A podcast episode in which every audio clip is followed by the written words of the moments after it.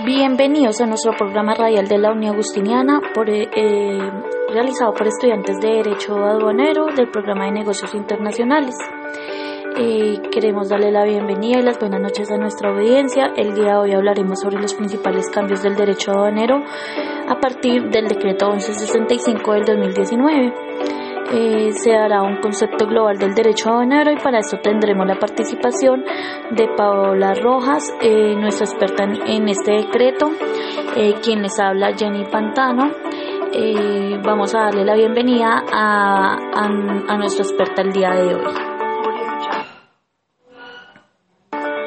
Buenas noches Jenny, realmente muchas gracias por la invitación, es un gusto estar acá acompañándolos a ustedes eh, queremos eh, compartir en este programa eh, los temas más relevantes e importantes del decreto 1165, teniendo en cuenta que los objetivos eh, de este es la regulación aduanera y la promoción de las exportaciones e importaciones de Colombia.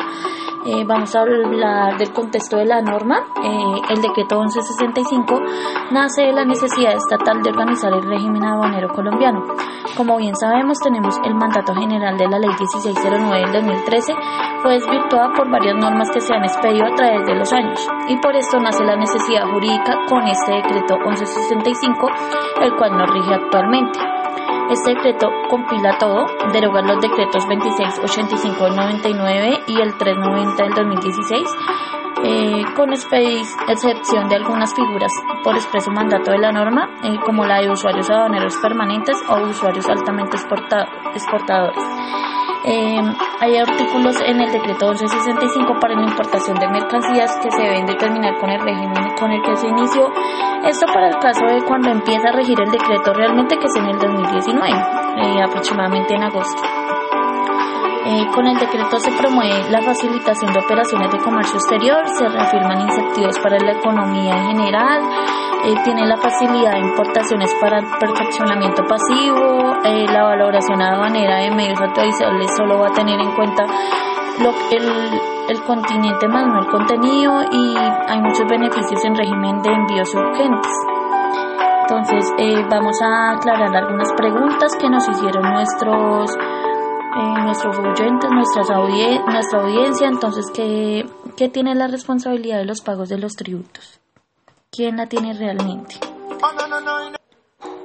Bueno, los que tienen la obligación de mm, o la responsabilidad de los pagos de los tributos aduaneros eh, son las agencias de aduanas eh, cuando no se realiza la verificación que se establecieron en las medidas previas del consignatario, destinatario o importador. Segunda pregunta que realiza nuestra audiencia es cuáles son algunas de las obligaciones de la agencia de aduanas cuando el importador lo expresa. Eh, eh, una de las obligaciones de la aduana es elaborar, suscribir y presentar la declaración de andina del valor solo si el importador lo autoriza previa expresamente. Tercera pregunta, eh, ¿cuántos días se tenían y cuántos se tienen con el nuevo decreto el plazo de legalizar sin pago de rescate y cuándo aplica? bueno, nos dicen que se amplía de 15 días hábiles a 30 días calendario el plazo para legalizar sin pago de rescate. Esto cuando con posterioridad al levante se encuentran sobrantes, excesos, mercancías diferentes o en cantidades superiores. Nuestra siguiente pregunta es ¿qué implicaciones trae cuando se comete error en la descripción de la mercancía? Eh, pues básicamente el análisis integral pues es una figura que le permite a la autoridad aduanera contrarrestar diferentes documentos del trámite, en especial aquellos expedidos en el extranjero. Allí, cuando se presentan errores u omisiones en la descripción de la mercancía, en la declaración de importación, para definir si hay lugar a alguna medida cautelar o sanción. En ese sentido, la normatividad aduanera precisa las condiciones en las cuales se puede aplicar el análisis integral, tales como cuando se trata de mercancías sujetas a restricciones legales o administrativas. Solo se procederá el análisis integral en los casos en los que tales restricciones hayan sido superadas dentro de los términos previstos en la normatividad y no se hayan afectado a los tributos aduaneros ya liquidados y o, cancelados. Eh, los eventos que en el error de descripción de la mercancía impliquen un cambio de subpartida que conlleva un mayor pago por concepto de tributos aduaneros, aplicará el análisis integral, siempre y cuando eh, se realice el pago en la oportunidad prevista en la normatividad. Cuando el error se presenta en cantidad, habrá lugar al análisis integral, siempre y cuando se haya realizado el pago por el total de los tributos aduaneros que hubieran lugar. Para ese punto también es importante tener en cuenta eh, que se aumentó el porcentaje de valor en aduanas de la mercancía que se debe pagar si se comete un error en la descripción que se mencionó anteriormente de la mercancía que genere violación de una restricción legal administrativa el pago de unos menores tributos. De esta manera pasó del 10% al 15% en, en este decreto 1165. La quinta pregunta que nos hacen nuestros oyentes eh, es qué cambios hace este decreto con las operaciones de comercio exterior con zonas francas. Eh, las operaciones de comercio exterior con zonas francas es establecer el régimen de comercio exterior en las zonas francas en el que se regulan las operaciones de importación, exportación, traslado de bienes entre usuarios, entre otras, incorporando algunas modificaciones a la regulación vigente.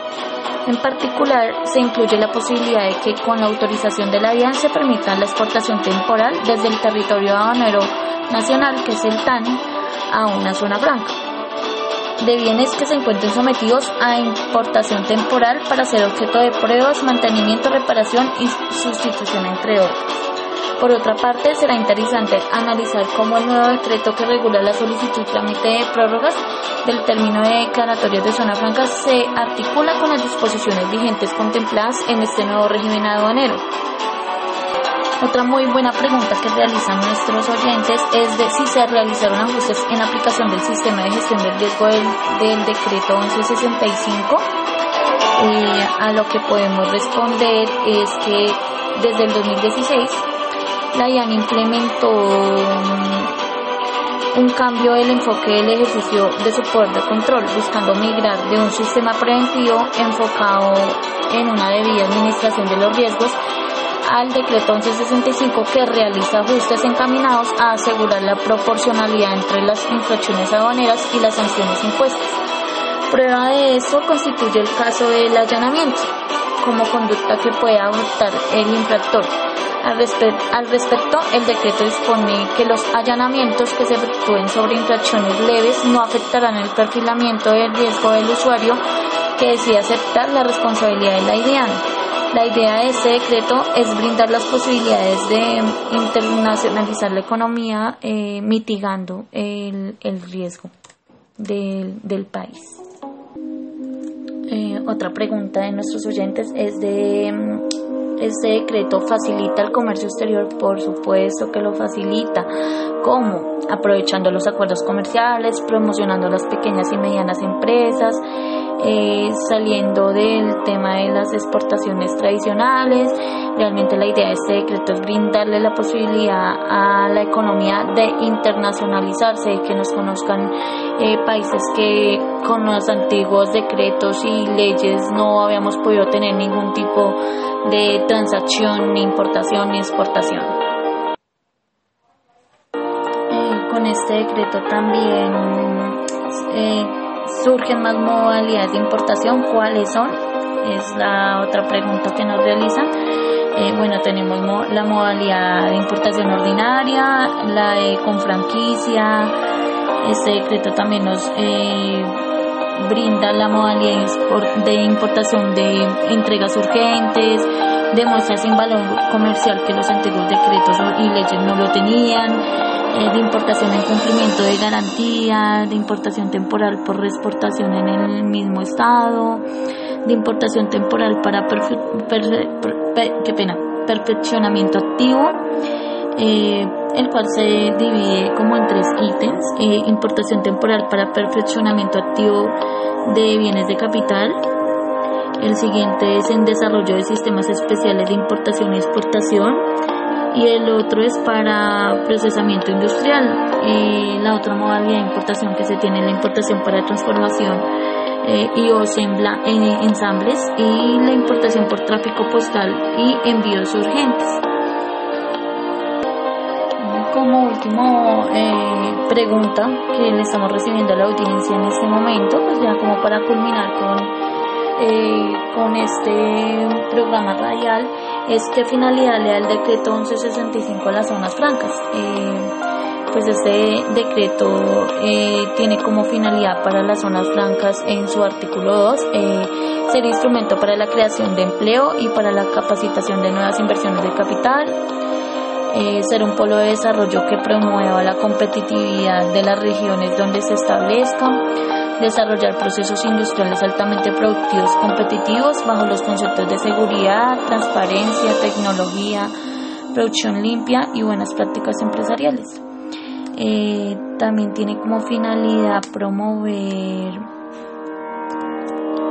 la generación de economías de escala, simplificar los procedimientos de comercio de bienes y servicios para así facilitar su venta. Eh, bueno, finalmente pues eh, tenemos eh, clases de zona franca que permiten la finalidad de, de estas, la zona franca permanente, la zona franca permanente especial y la zona franca transitoria. esto no, no, viene especialmente del decreto 1165, sino del 2147 pero me parece muy importante mencionarlas, eh, ya que estas hacen un, aporte importante en la importación de, y exportación de, pues de productos y de, servicios acá, acá en Colombia. Eh, bueno, concluyendo pues el programa, eh, muchas gracias por la invitación, Jenny. Realmente para nuestros oyentes es muy importante eh, conocer los principales cambios en las operaciones aduaneras que trae este decreto. Eh, recuerden que este decreto entró en vigencia el 2 de agosto del 2019 y que deroga los decretos anteriores. Ya les había mencionado el 2685, el 390 eh, los títulos 1 y 2 del decreto 2147 y el decreto 349 del 2018. Em, realmente es muy importante las, las nuevas obligaciones que se tienen en este decreto con, de los usuarios aduaneros, em, de los importadores, eh, las sanciones, las garantías que este decreto ahorita no, nos nos eh, da, eh, en las cuales podemos utilizar en cualquier trámite. Em, las responsabilidades de las agencias aduaneras, el análisis integral que mencioné anteriormente, la legislación y rescate de las mercancías, eh, cuando hablábamos de que antes eran 15 días hábiles y ahorita 30, no sé, en general el decreto es una ayuda jurídica eh, que amplía las, las, otras leyes y decretos que habían, que lo, los unifican y es muy importante ahorita para toda la operación em, internacional de, de, comercio internacional. Entonces, muchas gracias por eh, esta invitación. Eh, realmente espero que les haya servido pues el aporte que les realicé. Eh, mi nombre es Paula Rojas y pues eh, los invito a que sigan eh, escuchando este programa radial de la universidad que me parece muy muy interesante.